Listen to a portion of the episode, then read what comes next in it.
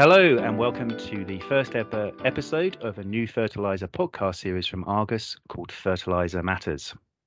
My name's Mike Nash. I'm the senior editor for the fertilizer team based in London, and we're going to be recording a series of podcasts every 2 weeks. And the aim of these is to look at topics and trends affecting the global fertilizer markets in a more informal way. We'd be delighted to hear from listeners on future topics for discussion. And one thing's for sure, there is certainly plenty to talk about as the fertiliser markets continue to navigate an unprecedented period of volatility and uncertainty. And hopefully we can guide you through that volatility and tell you what's really happening in the markets. Today on the show, I am delighted to be joined by my colleague, Lily Minton, editor of our global weekly sulfuric acid report. Lily has been editor with Argus for almost a year now, and prior to that, she also worked on many Argus fertiliser monthly forecasts and consulting projects. And this is particularly good timing on acid as the key Chilean market enters its yearly contract negotiations. Hi, Lily, and welcome. Thank you for joining us. How does it feel to be the first ever guest? Hi, Mike. Welcome, everyone. It's great to be here, and I feel very privileged to be part of the first podcast. So thank you for the lovely introduction. You're a trailblazer, Lily. That's what you are. First off, Lily, can you just paint a brief picture of how the global acid market is shaping up and looking currently? Yeah, so in one simple word, the market is tight. Tight for prompt shipment. There is very limited availability for any acid sailing in the next 30 days. And why is that? Well, because we just had unexpected demand coming from OCP that no one in the market was expecting. And we also had Chilean demand arising. So all of that has tightened the market. Yes, I mean, on the rare occasions I've covered acid, Morocco, it was almost a running commentary that Morocco was never in the spot market. Suddenly it's re-emerged. What do you put that down to? I mean, obviously, they're almost certain to get the Ethiopian MPS tender, which will bolster their order book going into 2024. But and obviously, the phosphates market downstream is very strong. Is there any other reasons you see Morocco particularly coming to the market now? Well, it's basically because phosphate prices, right? So phosphate prices have risen by nearly 20% over the past 2 months. And all of that is causing OCP to start demanding more feedstock. And acid has been one of the feedstocks that they've come into the market to purchase in grand scale. We have confirmed about 5 to 6 cargoes coming from Asia and coming from Europe in total.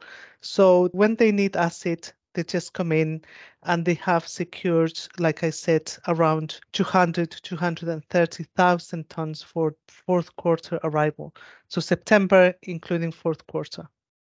One thing to add is that we were not expecting OCP to come back into the market. It was always a case of they will monitor what's happening in the phosphate scene and then they will react. And suddenly in the space of 2 weeks, we had OCP inquiring to OCP securing tonnages coming from China, coming from Europe.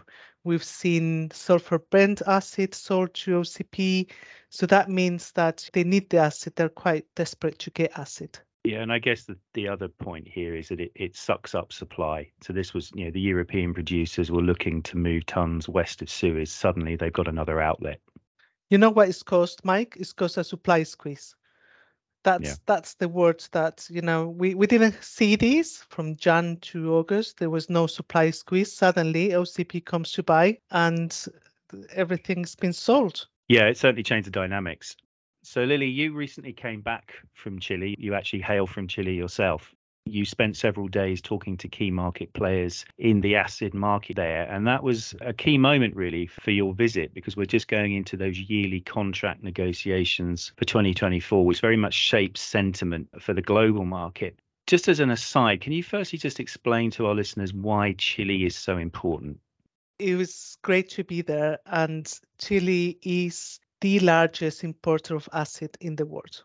They need acid for copper leaching, and Chile is the largest producer of copper. So without acid, copper cannot be produced. And that's why it's so important. Chile does have some domestic supply, but it's not enough. So that's why they need to import acid. And statistics show that last year, They imported a record high of 3.7 million tons of sulfuric acid. Hence, it's a key market to keep an eye on. And contract negotiations for next year, everyone's getting ready for it. There's going to be pricing negotiations on large volumes. So it's a key moment. It's a key moment. And it was a great honor that I could travel to Chile and meet with the players there. And from a price perspective, we obviously quote the Chile CFR acid price, but that has a knock-on effect for FOBs, particularly in China and in Europe as well. Is that correct?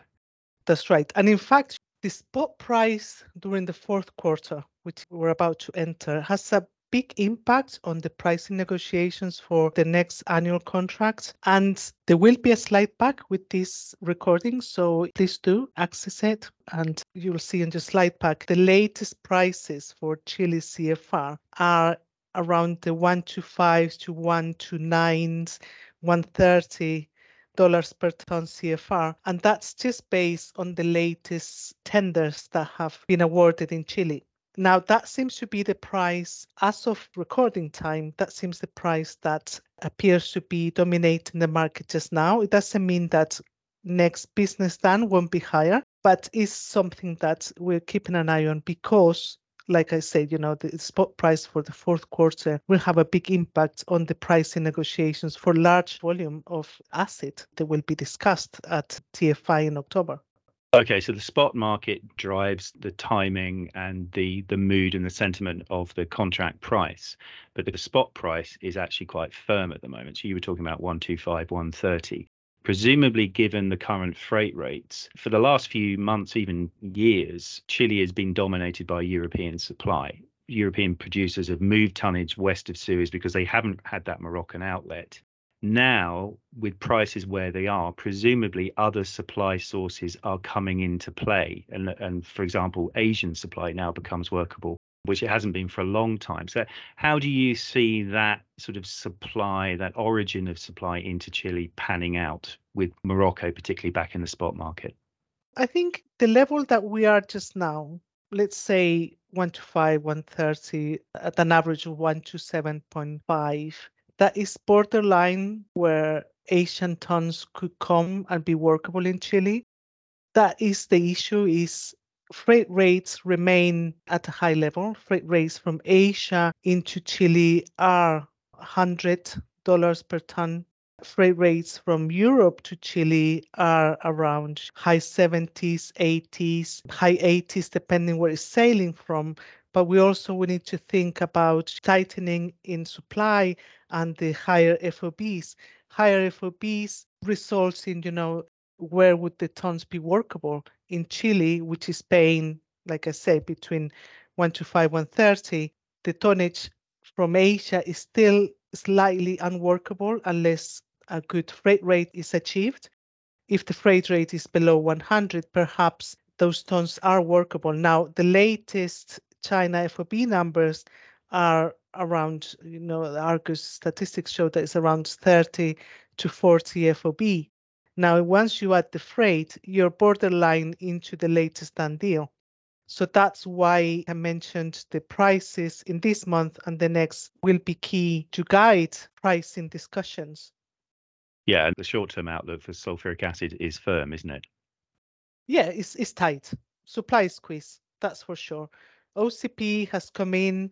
OCP has drained liquidity from the market. There's very little supply available.